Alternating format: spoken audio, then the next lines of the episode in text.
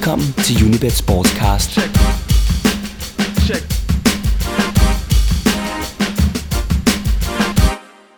Superligaen er på vej ind i sin afgørende fase, det vil sige i hvert fald hvad angår kampen for at undgå nedrykning. Med FC Københavns sejr i Farum over Nordsjælland, så synes mesterskabet i hvert fald at være endegyldigt afgjort her seks runder før afslutningen. Så det bliver med et ganske særligt fokus på den nederste del af ligaen, at vi her går ombord i endnu en Unibet Sportscast, der har mest fokus på dansk fodbold. Men der bliver også et internationalt anstrøg, for selvom vi ikke våger at kåre FC København til danske mestre endnu, så var vi i denne uge på besøg på FCK's træningsanlæg på Frederiksberg, hvor vi har fået et eksklusivt interview med cheftræner Ariel Jacobs.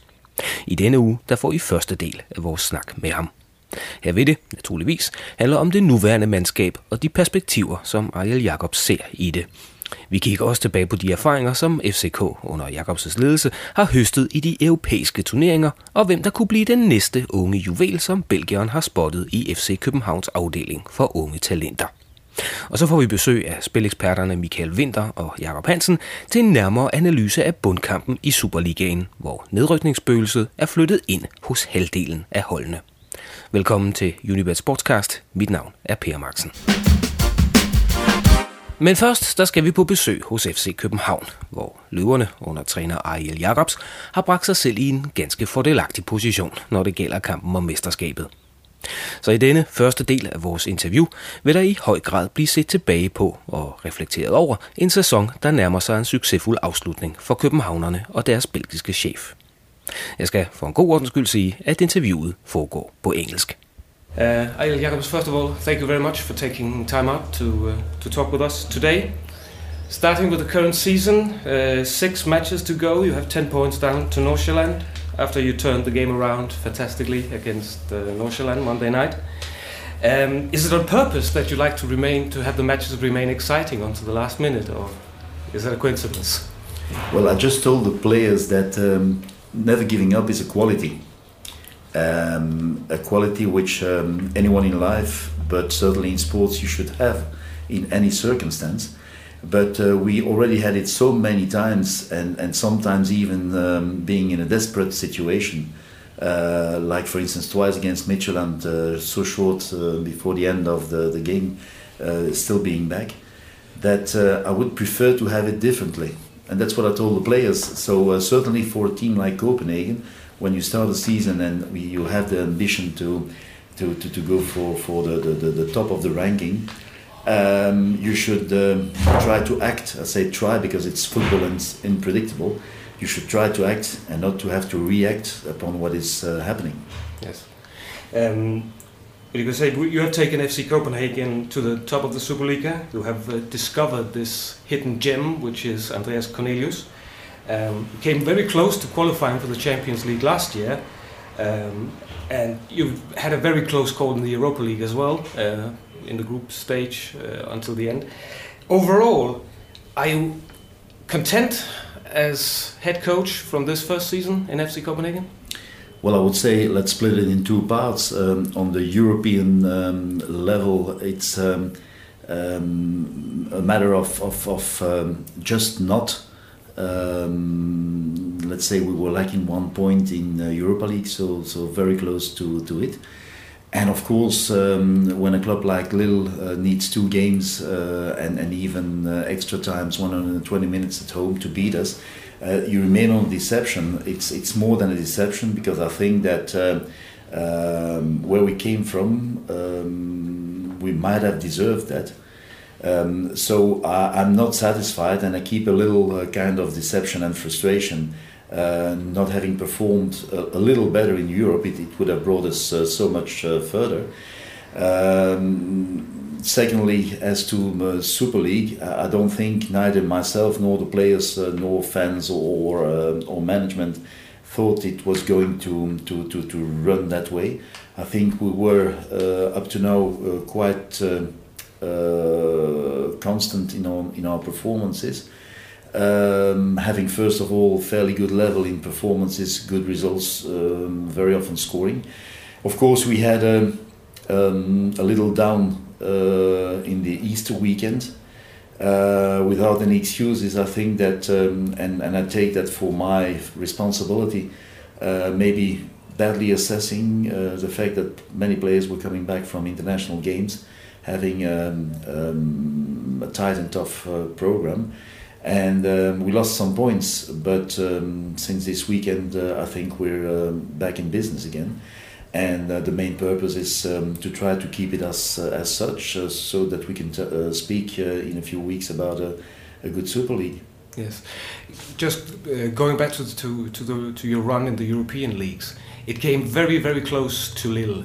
And when you saw what happened to Lille in the group stage of uh, of the Champions League, where they took uh, enormous beatings by Bayern Bayern München, uh, for instance, uh, are you glad that you played the Europa League and not the Champions League last year?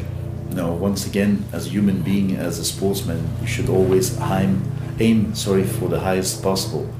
Uh, that's not an, an, arrogance, and certainly when you're so close than that, uh, I always told the players I prefer to shake hands to Messi um, rather than seeing him on television. Uh, so you have it in your hands, and, and, and you should try to, to, to achieve it. Um, I prefer to have a tough competition in, in Champions League, knowing you will very often be beaten and seriously, um, rather than not being there. Um, I, pref- I would prefer that because, um, after all, you learn most from um, difficult situation, from losses, because that you reminded for all your life, for your whole or for your whole uh, football career. So um, you should try to, to be there. On the other hand, uh, we should not forget, and that's the impression that I got uh, once we knew we were not in the in the in the Champions League. Um, Europa League is, after all, uh, the second biggest uh, club competition. And uh, it seemed to me that many people, I, am not talking about the players, but many people looked at the Europa League as really, let's say, um, um, a bad European competition. And this is not the case. This is simply a, um, a European championship for the, the lesser uh, quality uh, teams. Yes, and speaking about that, the, the experience you had in uh, Bucharest with a packed stadium down there. That was almost a Champions League esque atmosphere. Yes, certainly. On the one hand, it's, it's an experience uh, just to know that uh, it's only um, between brackets um, Europa League, but so close to Champions League. When you see all the teams that more and more uh, getting uh, straight in Europa League, or certainly uh, being third in the Champions League and coming down to the Europa League, uh, the level of Europa League is, is always increasing. So uh, even being there is, is, uh, is certainly um, a challenge. And anyway, I think that most important, at whatever level it is, you play six group stage games, or like we did this season, four additional ones for qualifying. These are 10 games, and I think for many players, having not that experience or younger players, it's a very good thing. the only thing is, that experience, you always should translate it towards your Super League, who, as a matter of fact, and it's quite normal, is of a, a lesser quality than the two main European uh, competitions. Yes. Um, speaking about the, your Super League uh, team, um, it would be fair to say that Andreas Cornelius is perhaps the most hyped uh, football player in the Superliga for the moment. Um, and the fact that he has debuted not only for your first team but also for the national team. Um, with your experience, many years of, of being the head of the Belgium U21 team, uh, have you developed a certain eye for spotting talent among very young players? No, first of all, the player develops himself. Uh, as a coach, uh, you bring half, one, five percent. You don't know that. Um, maybe you give him the opportunity to develop, and that's important too because giving the opportunity to a youngster means that uh, you take your responsibility for yourself, for your team, and towards the youngster. If um, if um, he doesn't succeed, well, after all, everyone will blame you as a coach uh, for putting him too early or or in a bad position or whatsoever. Um, so I think most of all, um, um, when a player knocks on the door of the first team, uh, it's uh, the work of um, uh, so many other people's um, who worked on that career in the previous years, from where he started, even his uh, familiar uh, family uh, environment. as a main coach, I feel uncomfortable getting some some granting for, for, for the fact putting him. uh, because I knew him for one week. We took him on on on uh, training camp. He, maybe he was not expecting that, and then afterwards it, it went uh, so much uh, so much quicker. Uh, I think uh, that's the reason why I say, as a player, you you you you first of all you develop yourself with opening your ears, opening your eyes, learning a lot, trying to improve every day uh, and being better tomorrow than than than uh, today, and uh, showing beside your um, football qualities you you have um, um, showing a lot of mental toughness um, because you know that uh, maybe you were the best in in, in all youth uh, categories but once you come to a higher level you play against more experienced more mature older players uh, and it's quite difficult to, to succeed there. So if Andreas um, succeeded, um, not only in the being playing for the first team, scoring a lot, uh, so being called upon by the national team, and, and even there scoring and and um, I think more or less become a, um, um, a basic starter. Uh, that's for uh, ninety-seven percent of his work. Um, you found him like I said, as a, as a hidden gem in in the youth department. Should we expect to see more uh, of the FC Copenhagen youth players giving their their debuts? Well, um, let's say, as a coach, you're not a coach of one player. No. You're a coach of a um, of a whole squad, and. Um, uh, of course, I'm glad for Copenhagen. I'm glad for Andreas that he, he did well and he, he had a successful season. On the other hand, everyone talks about him. And uh, there are two other players who, due to circumstances, uh, because there, there, are other competitors on their position and so on, um, who, in my opinion, are making the, the, the doing the same job, performing uh, quite well. Uh, the only thing is that the coach didn't put them up to now uh, for, for, for, many reasons. And, and that's um, Jakob Busk and um, uh, Christopher Remmer um, in a first stage. Uh, they are there. I think they are uh, ready if ever we need them to to to perform. Um, in the meantime, during the, the first part, uh, my eye fell on um, another one from, I would say, a next generation, being Danny Amankwa, um, who had the, the, opportunity to show what he what he was he's able to in the in the second part of the season mainly reserve in reserve games in training sessions, but also even a couple of times um, as um, as a substitute.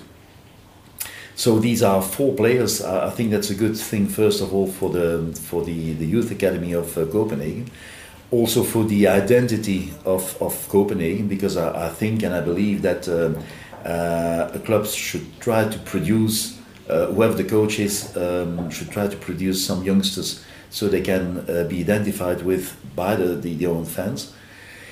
And um, I think that, uh, for instance, um, they will become and they are part of the of the um, first squad. Uh, but my intention also is for next season uh, to bring in not straight in the squad, but I, I, call it a kind of apprentices in between the reserves or under 19 and the first team.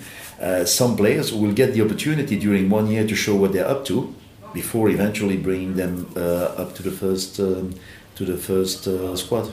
Yes. Um, speaking a, bit, little bit about the Superliga, when I prepared for this interview, I, I, I saw that you were quoted in a, in a Belgian website, football, Voetbalkrant, where you, among other things, noted the intense rivalry between FC Copenhagen and, and Brøndby. And uh, especially since you, you experienced it in this now infamous cup match in, in Brøndby. Um, in football, Grant, you said we have nothing like that in Belgium.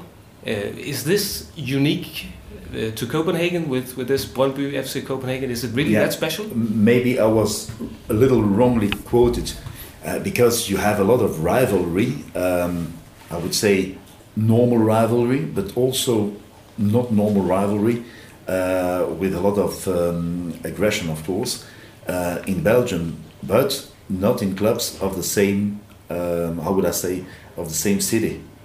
Uh, there is, of course, a rivalry between Anderlecht and Bruges. There is a, a, a rivalry between Anderlecht and Standard Liège, between Standard Liège and Bruges, top teams.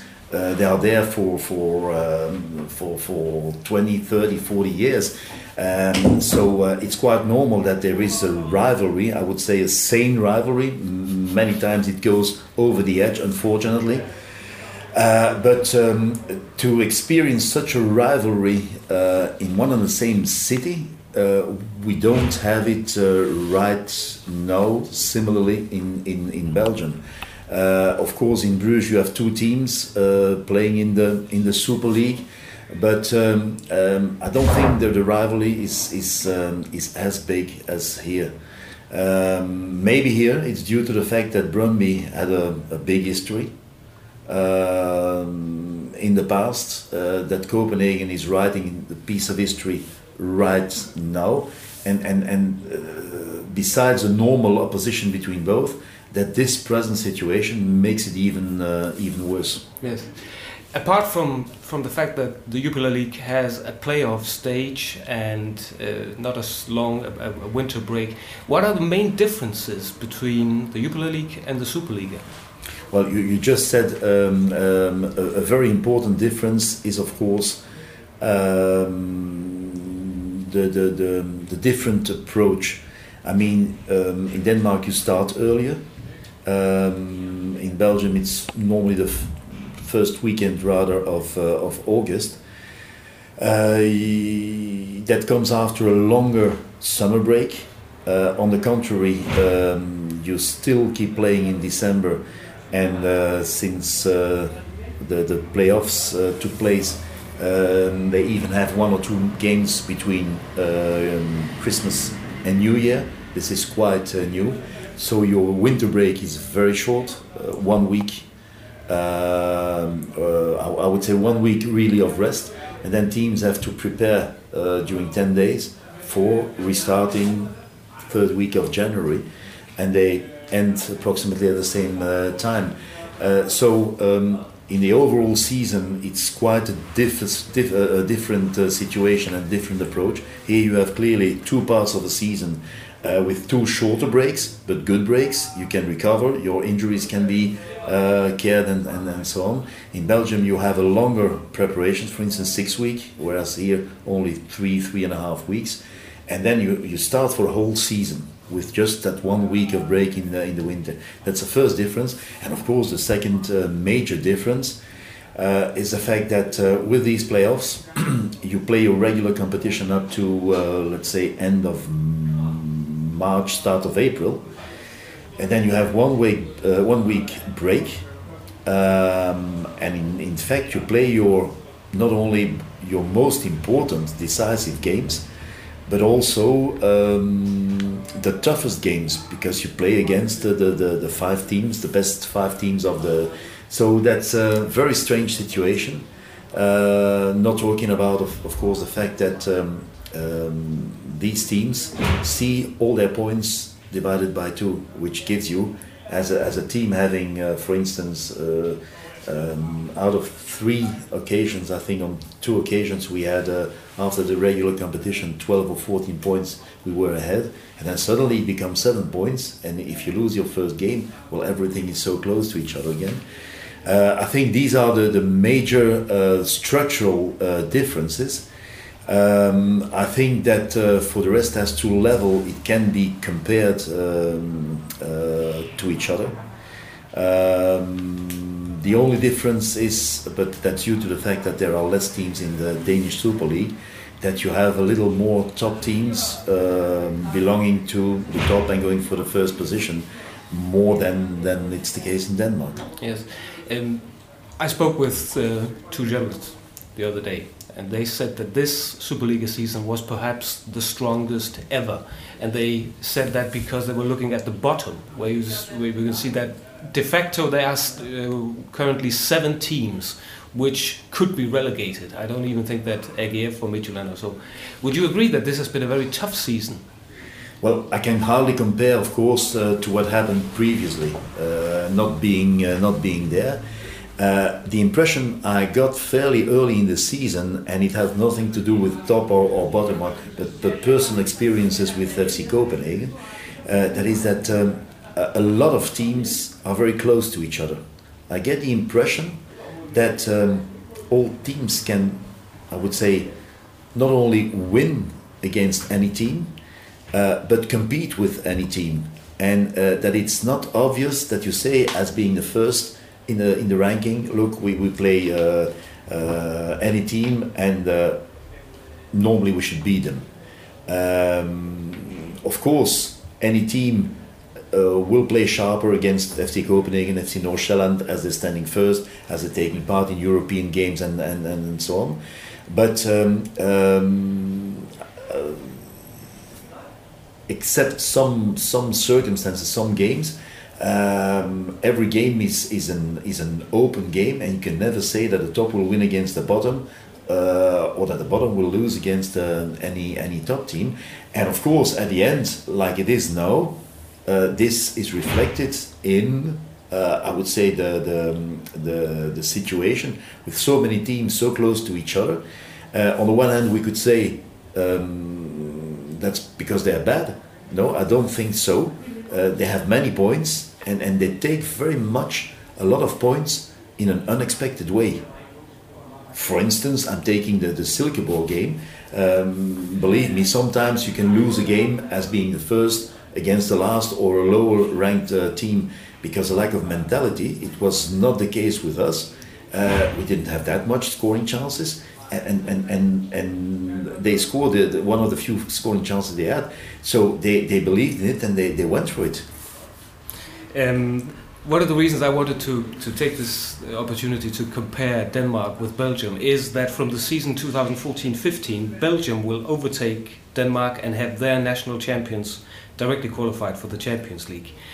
Do you see this as a consequence of Belgian football getting stronger or Danish football weakening, or are there any other factors in, in, in the fact that Belgium is coming?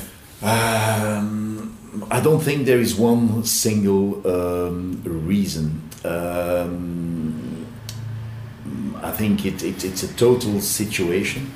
Um, it's of course with it has something to do with the, the, the quality uh, you see in your national respective uh, leagues.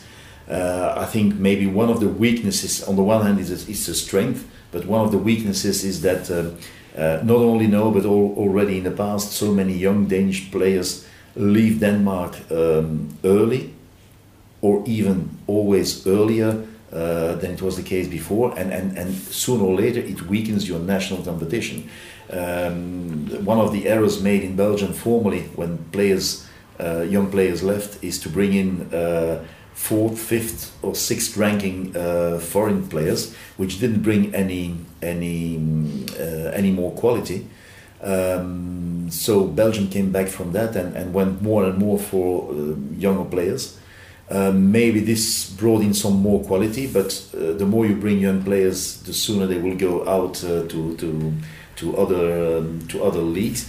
But I think this is a problem um, uh, with which Denmark was faced uh, since, since, since many years. I får anden halvdel af interviewet med Ariel Jacobs, når vi inden længe blænder op for endnu en sportscast, der kommer til at fokusere på et af Europas mest spændende landshold lige nu. Du lytter til Unibet Sportscast med Per Marksen. Check.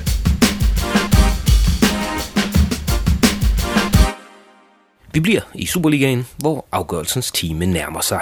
Og til at analysere især bundkampen, der inviterede jeg Michael Winter fra Ekstrabladet og Jakob Hansen fra Tipsbladet i studiet for at få deres bud på, hvem sæsonens dumpe kandidater ender med at blive.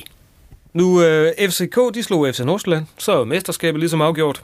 Og det er jo øh, i grunden bare gået efter forventningerne, fordi øh, så behøver vi ikke at bruge mere tid på det. I øvrigt, så kan man heller ikke spille på det længere. Vi, kan, vi nåede lige at give 1,04 på FCK inden kick-off mandag aften, og nu er der så lukket igen, fordi der er vel ikke, altså vi får ingen af spillerne, og vi får ikke Ariel Jacobs til at sige det. Men 10 point forspring ned til Nordsjælland, 6 kampe igen, den smider de ikke.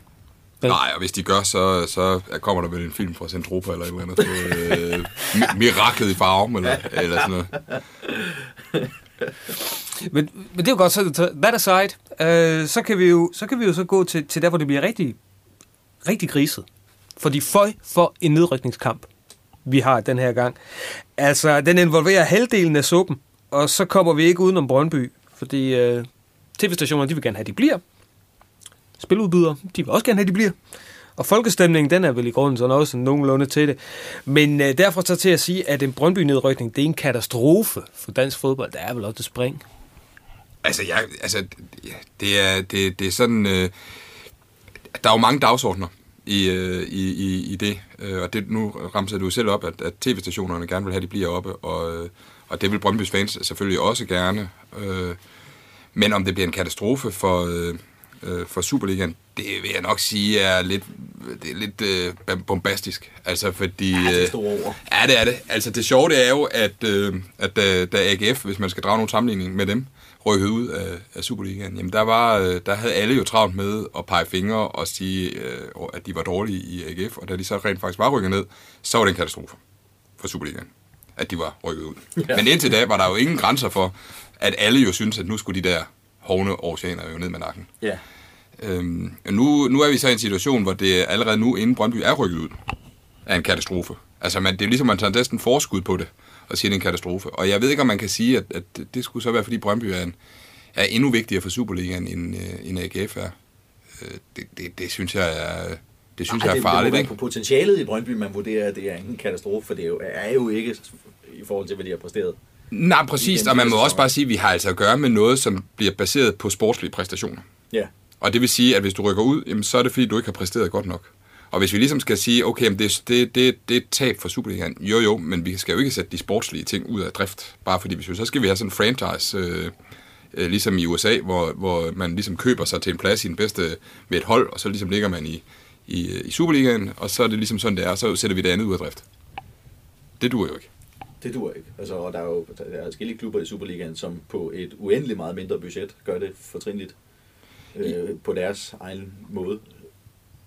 så skal de altså... Og så kan det godt være, at tv-stationer siger, at de kan godt lide, at der er det her, der, er, der sker noget i Brøndby. Der er, der er meget fokus, der er masser af fans, der er masser af opmærksomhed. Det er rigtigt, men de er jo ikke, spillemæssigt og sportsligt, er de jo ikke en magtfaktor. Nej. Øh, og så kan man sige, jamen, øh, der er jo nu, der kommer rivalisering mellem FCK og FC Nordsjælland. Og så siger folk, jamen det er jo ikke så stort. Nej, nej, men det er jo også først lige startet. Altså, hvad var det dengang Brøndby lige var der, og FCK lige var der? Altså, de første New Firm-kampe, der var det jo også noget nyt. Altså, tænk, der, der er en tid til noget, til ny, altså fornyelse. Du siger, jamen, det kan være, at vi her de næste 10 år, så kører FC Nordsjælland og FCK et, øh, et, øh, et, et, et rivaliserende parløb, som vi har set FCK og Brøndby gøre det, og så bliver det lige pludselig det store nye, øh, som er opmærksomheds, øh, der, der rammer opmærksomhed i Superligaen. Sådan er det jo. Det kan sagtens være. Ja. The new, new firm. The new new firm. The new North firm. Vi må arbejde, vi må sætte en branding-ekspert på for at give det et navn, men, men det er det rigtige potentiale, det er der øh, til synligheden til at, at, at, skulle være en duel mellem FCN og FCK. Og det er jo lige præcis, ja. det er jo duellerne. Det er jo lige præcis det, at der ikke er Rosenborg-tilstande i Superligaen, hvor en klub bare retter med mesterskabet år efter år, og det ikke bare er de samme fire hold, der kæmper for at undgå nedrykning. Det er jo lige præcis det, at der er nye hold, eller der er nye dueller, nye dramaer. Det er jo det, der holder liv i Superligaen. Det har jo ikke noget knyttet op nødvendigvis på en bestemt klub. Nej. Og det er det, man skal huske. At det kan godt være, at Brøndby rykker ud, jo jo, men der er jo stadig hold tilbage i Superligaen. Der er stadig nye dramaer. Og sådan skal det være. Altså, jeg, jeg kan godt forstå, at man synes, at det er tab. Det er et stort stadion, det er mange fans, øh, det er en klub med en stolt øh, historie. Øh, men, men sådan er det. Det var det også i Vejle, da de rykkede ud. Ja. Det var det også i AGF, da de rykkede ud. Og sådan er det. Og måske, er det, måske kan Brøndby jo rent faktisk komme tilbage i en, øh, i en strammere og bedre og mere skarp øh, udgave. Netop fordi de er nødt til at starte lidt øh, forfra. Ja, det hvis, Og så kan det jo vise sig at være en gevinst. det hvis vi taler ned, det hvis vi taler nedrykning, fordi worst case scenariot er jo en konkurs. Ja.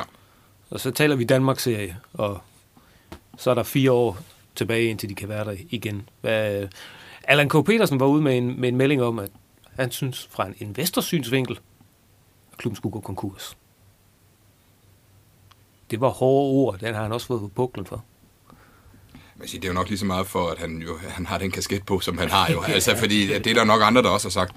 Øhm, det man kan sige, det er, hvis de går konkurs, og der er nogen, der tror på, at Brøndby har potentiale til øh, at være en, en, en faktor i, øh, i Superligaen, jamen så er det måske bedre at købe en klub, som er gået konkurs, eller, og så ligesom starte forfra, i stedet for at købe en klub, hvor der er en masse gæld, man skal have betalt ud først.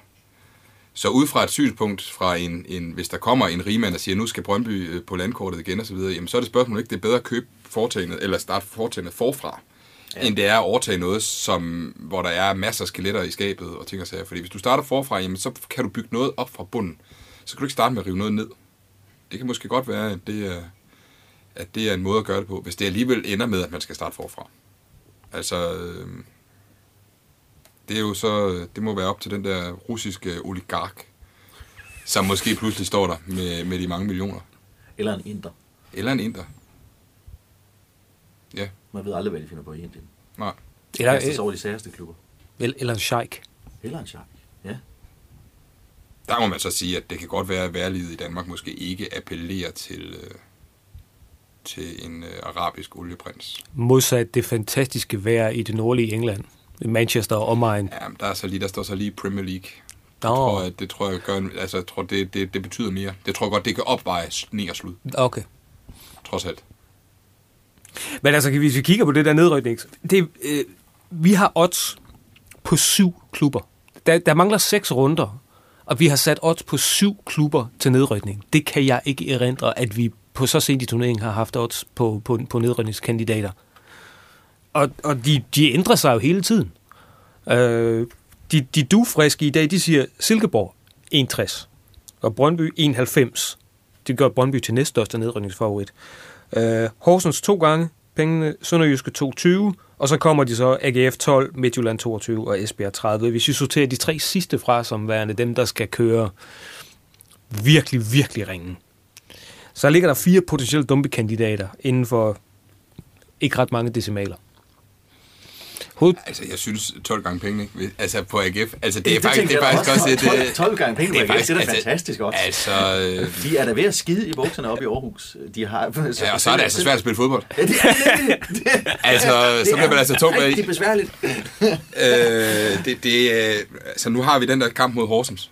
Ja. Øh, og og øh, altså, hvis de taber den, så får du ikke 12 gange penge. Nej, det gør du altså ikke. Og, Og- den, og og de- den og de kamp, der er så mange nerver i den kamp. Altså, i begge, begge hold ved, at den kamp har de simpelthen ikke råd til at tabe. Ja. Så, så det, kan, det, kan, det kan falde ud til, til, det kan blive både en dreng og en pige. Helt, det er helt klart odds 12 i det der spil er da det mest attraktive. altså AGF som nedrykker. Ja, til 12 gange penge. De må da have så meget gelé i knæene. øh, I forhold til, at de starter øh, foråret med øh, rimelig god afstand. Du skal ikke mange uger tilbage for at finde citater fra Peter Sørensen og company om, at jo jo, men vi er jo stadigvæk kun x antal point fra Europa League. Ja. Så vi snakker altså en mental omstilling. Ja. Og jeg ved godt, de har prøvet det før, men de klarede sig godt i sidste sæson, så det er jo ikke i frisk erindring, at de har ligget og kæmpet Nej. til på de sidste øh, runder for at skulle overleve. Så spørgsmålet er, hvad spillerne, om de har... Altså det, som i virkeligheden har været styrken i AGF, har været den defensive organisering, og den, det sejler jo. De lukker jo mål ind på stribe. Ja. Øh, og de har offensivt, har de, øh, de har ikke Aron, og de har haft skader øh, frem af banen. Øh, Nu, nu lysner det lidt med, med Stefan Petersen øh, og, og sådan noget, men, men øh, de, de er jo stadigvæk svækket for, foran. Altså, det er jo sådan, at der er folk, der sådan går og visker om og siger, jamen, kan vi ikke få Peter Gravlund til at, at, at, at genoptage karrieren? Altså, det, er jo- det siger jo alt, altså. Ja det, altså og når folk siger, nej, virkelig, bare. Søren Larsen snart bliver klar. Altså, det, det, det er jo, Ja, altså, så er det så altså det virkelig... Ja, lige præcis, ikke? Så, øh, så øh, Ja, altså- altså, 12 der, Per, den er fantastisk. Ja, det er det. Den, den køber jeg. Der var, der, der var sådan lige, der var sådan lige to jeg spilleksperter, jeg vågnede der. synes, synes godt, man kan snakke om værdispil der. Ja, ja, alle, altså det, det næste højeste er været 22, Ja. og så springer den fra, fra Sønderjyske 22 og 12 på AGF. Ja, det er et enormt spring. Det, det, det. Oh, jo. Altså, det, det fordrer næsten også, at AGF skal tabe fem ud af seks kampe. Men hvis du Jamen, siger... tør du udelukke noget som helst i den her bundstrid? Abs- ja, du tør udelukke ingenting. Nej. Altså, det er, altså de, de, de, de slår hinanden på stribe dernede i bunden, og de, de ligger så tæt. Altså, jeg kan se, de, de, de tre sidste hold ligger som dags dato 27 point hver. Men det er jo også det, at det er jo lige præcis det, at man ved, at alle kan slå alle. Ja. Og derfor bliver øh, momentum bliver, bliver ekstremt vigtigt. Altså et hold, som kommer nedefra og op, og pludselig får optur, de kan godt rulle på den, fordi vi kommer, og alle har egentlig dødstømt os. Det er jo lidt det, der sker med, med Silkeborg. Alle har ligesom hele tiden sagt, at de rykker ned. Og nu er det ligesom om, at så, nå, men så kan vi jo kun gå ud og overraske positivt. Ja. nu står jeg ikke efter den situation, alle har snakket om, ah, men, altså top 5, ikke? Altså, det, det, det, det skal de kunne, ikke? Og pludselig begynder det bare at gå rigtig, rigtig skidt. Og så bliver, det, så bliver det bare sådan en negativ spiral at komme ind i, fordi at man stadigvæk tror, at man er et top 5 hold. Ja. Men Og det så- er man jo ikke. Og så har du i, i Silkeborg for eksempel en Puri, som kan gøre forskellen. Brøndby har du en Makinok, som kan gøre forskellen. I Sønderjyske har du en Lasse Vibe, måske, som kan gøre forskellen. AGF solgte ham, der kunne gøre forskellen Ja. i vinterpausen. Ja, og afløseren er så, har så, er så også ude, ikke? Var til, han er så også, Ja. han er så også væk. Og øh, Horsens har absolut ingen offensive kræfter, der kan gøre nogen som helst forskel i Superligaen. Det kommer også til at gøre en forskel. Så værdispillet her, det, det, den, den fandt vi ret hurtigt ud af. Det var, det var AGF. Altså, worst case scenario, som nogen nok vil sige, det er, Brøndby og AGF rykker ud af Superligaen. Det kommer til at gøre underværker for tilskudtallet i første division. Ja. Ja. Ja, men selvfølgelig vil det være synd, men det, det er jo i et eller andet sted en indikation af, at der er på visse fronter, man ikke har gjort det godt nok. Sådan er det jo. Det er jo bare ærgerligt. Jamen, er det, fordi bundniveau, er det fordi bundniveauet i Superligaen faktisk er højere, end vi har gået og troet? Og også det med, at alle holdene hernede, de kan slå hinanden. Ja, men altså på forhånd var sæsonen vel udset til at være noget af den stærkeste Superliga nogensinde, ikke? Jo, Synes jeg, der var tale om. Jo, altså, og var, jo. det, ikke- var det ikke 29 point, man reddede sig med sidste år? Og nu ligger de tre nederste med, med 27 point, og der er seks runder endnu. ja. Det er jo helt forrygende. Jamen, der er jo ikke nogen af de hold i Superligaen nu, som er første divisionshold. Det Nej. er Superliga-hold. Alle. Alle mandskaber er Superliga-hold. Ja. Øh, og ikke kun af navn, men også af niveau. Ja. Så, øh, så, så det, det, det, det sætter selvfølgelig sit præg på, øh, Ja. på tingene. Men øh, udover at vi, vi fandt et, et åbenlyst værdispil, skal I lægge hovedet på blokken nu? Michael, hvem rykker ud? Ja, jeg tror, jeg tror, øh, jeg tror ikke Silkeborg, de, de klarer skært. Det må jeg nok, det må jeg nok sige. Og nu får jeg, kan jeg så få hug af min kone, som er, som er Silkeborg-fan. Men altså... Øh, og så, øh, så vil jeg sige, at øh, det kunne godt blive... Øh, det kunne godt blive Horsens. Horsens og Silkeborg. Og så vil jeg bare sige, jamen altså... Øh, altså, jeg har med en mavefornemmelse med AGF, den er altså ikke god. Det, det, det er den ikke. Og det kan godt være, at... Øh, og altså det, det, det værste, der næsten kan ske for de to hold, det er jo, at de så spiller uafgjort. Altså, fordi så er der ikke nogen af dem, der, kan, der ligesom kan, kan melde sig ud af, af den der strid, og så er det bare endnu mere med nerver. Øh, men, men, men igen, nu, nu Jacob har nævnt lige det der med, at der er de der nøglespillere, som kan gøre det. Poirier i, i, i Silkeborg, Mackinock i Brøndby. Hvis en af de to, altså den, den, det hold, der mister karantæne, skade, et eller andet, Ja. så er det skidt. Hvis Brøndby mister Mackinock, så, er de, så rykker de ud. Ja. Og jeg vil næsten sige, altså, og Silkeborg uden på de, de rykker også ud. Ja, det gør de. Øhm, Han er livlinen. Det, Ja, det, det er, altså, og det er helt ekstremt, hvor meget han betyder i Brøndby, ja. og, og, og hvad Poirier betyder for Silkeborg. Altså, det, det er virkelig, øh, de, de gør en forskel. Så det kommer til at kunne øh, mærkes, hvis de, hvis de af den ene eller den anden grund ikke spiller. Ja. Så det kan være meget, meget små ting, der skiller det her. Og det er også derfor, det er så interessant med de der 12 gange pengene på AGF, fordi når du snakker om, om marginaler, jamen, så begynder tingene at ligge utroligt tæt, og så skal 12 gange pengene, så skal der altså være værdi i det. ja, det skal der. Jeg er helt enig. Så hvem siger du? Jamen, jeg siger Silkeborg Horsens så. Hvad lyder dom for tidsplads? Ja. Ansigtskuløren er lige så stille på vej øh, over i det lidt mere blege. Så, så, siger, så siger jeg AGF og Horsens. Du siger AGF og Horsens. Ja, for det, det, de to, så de havde ikke regnet med at for alvor blive fedtet ind i nedrykningskampen. Så du tror Så, på så den de, de er ikke- er på samme måde øh, mentalt klar til, til det slagsmål i de sidste seks runder, som de andre er, som har været vidne om, at vi skal ud i det her forår og slås for ikke at rykke ned. Det er kommet bag på de andre to. Horsens AGF. Horsens AGF, den store østjyske katastrofe. Ja. Ja. Og så kan Vejle rykke op. Så kan du snakke om en, øh, en, en, øh, et, et, et magtskifte Det, det kan ja, på de kanter der. Ja. Og her til sidst et par ord om det, Ariel Jacobs var inde på, nemlig de unge talenter og deres valg. Så hermed et opråb til Cornelius og alle de andre. Vil I ikke nok blive? Bare lidt endnu.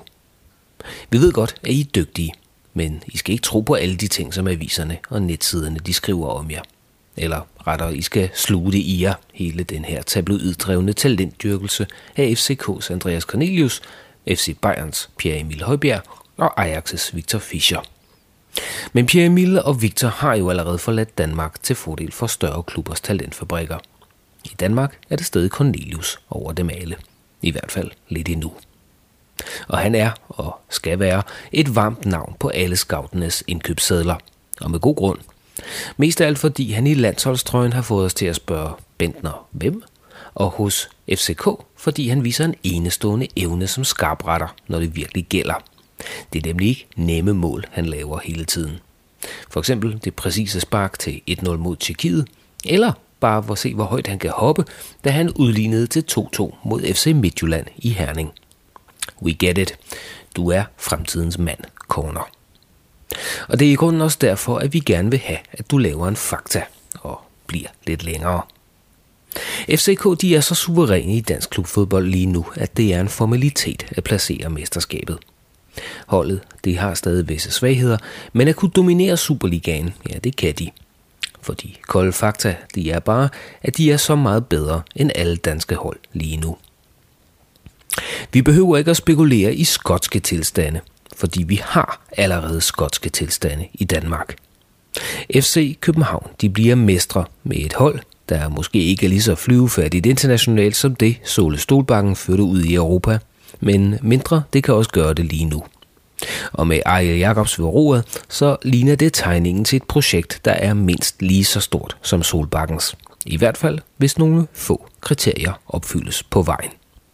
Den ene er, at man formår at holde på talentmassen, og det vil i første omgang sige Andreas Cornelius og Nikolaj Jørgensen. Jørgensen han har prøvet turen til udlandet uden større gennemslagskraft. Men lur mig, om ikke hans tid under Jupp Heynckes i Leverkusen har lært den unge mand et eller andet, og givet ham et fundament, som FCK nu nyder godt af. Og eftersom Jørgensen han har prøvet det, så har han da heller ikke travlt med at komme afsted igen næste gang. Så det er i første omgang Cornelius, man må håbe på, holder benene på jorden og ikke giver efter for et godt tilbud fra en eller anden klub i udlandet. Netop nu så er avisernes fodboldskribenter ved at falde over deres egne fingre på tastaturet, mens de lystigt spekulerer i, hvor Corners fremtid må skulle ligge. Svaret på det spørgsmål det burde være ganske lige til. I FC København. Med mindre der sker noget ganske exceptionelt, så bliver FCK danske mestre og skal i det her efterår ud og spille Champions League. Og det meget gerne med Andreas Cornelius ombord. Tænk at kunne få seks kampe mod Europas bedste, og ikke kun til at vise sig frem og øge markedsværdien, men også til at blive en bedre fodboldspiller. Hvis Cornelius han bliver to-tre sæsoner til i FCK, så vil han ikke bare blive en krumtap på til den tid et etableret hold, men sandsynligvis også blive regnet som en af de skarpeste angribere i Europa. Og så vil FCK nærmest selv kunne bestemme prisen på ham. For dansk fodbold, og naturligvis FCK, så vil det være nærmest en gave.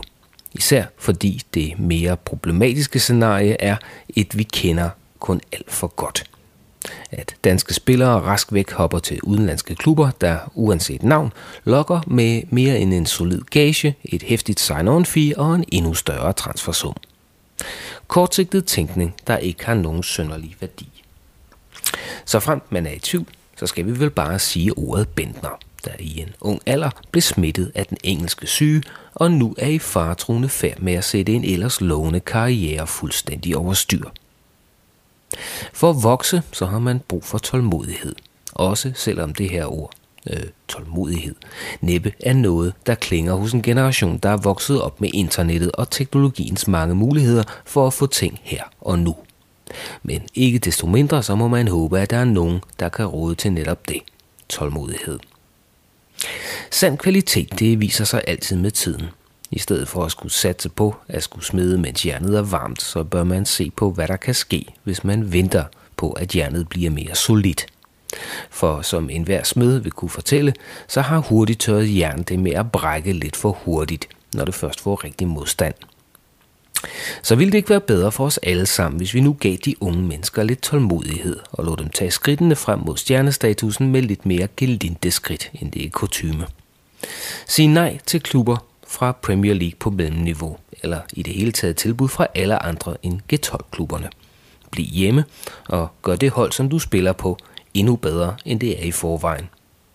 Så er du sikker på, at når du kommer ud, så bliver det som en mere helstøbt fodboldspiller, der lettere kan håndtere op- og nedture end mange af dem, der kommer ud for tidligt og som nærmest går i panik, hvis de bliver fortrængt til bænken af en spiller, som her og nu viser bedre form. FC København de har for længst erobret Danmark, og uanset Brøndby skæbne i den her sæson, så er FCK i grunden det eneste mandskab, vi virkelig kan være bekendte at sende ud i Europa. Man enten elsker eller hader dem, men for dansk klubfodbold så er der altså kun et lokomotiv, og det er IFC København. Og de kan snilt undvære Cornelius i den kommende sæson, for som Superligaen PT ser ud, så vil de også kunne vinde næste års mesterskab uden de store problemer. Ene og alene, fordi de, målt på alle parametre, er så langt foran de øvrige klubber i Danmark.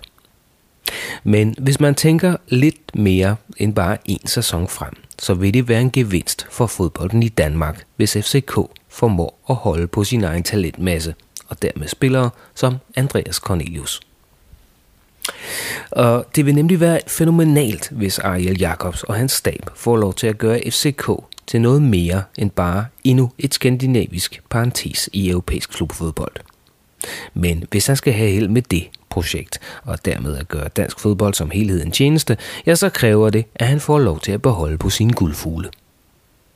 Så med mindre selve klubbens eksistens afhænger af spillersalg, så lad dog de unge mennesker blive hjemme, selvom de i princippet kan flyve fra redden. Du har lyttet til Unibet Sportscast. Andreas Stefansen stod for teknikken, og mit navn er Per Maxen.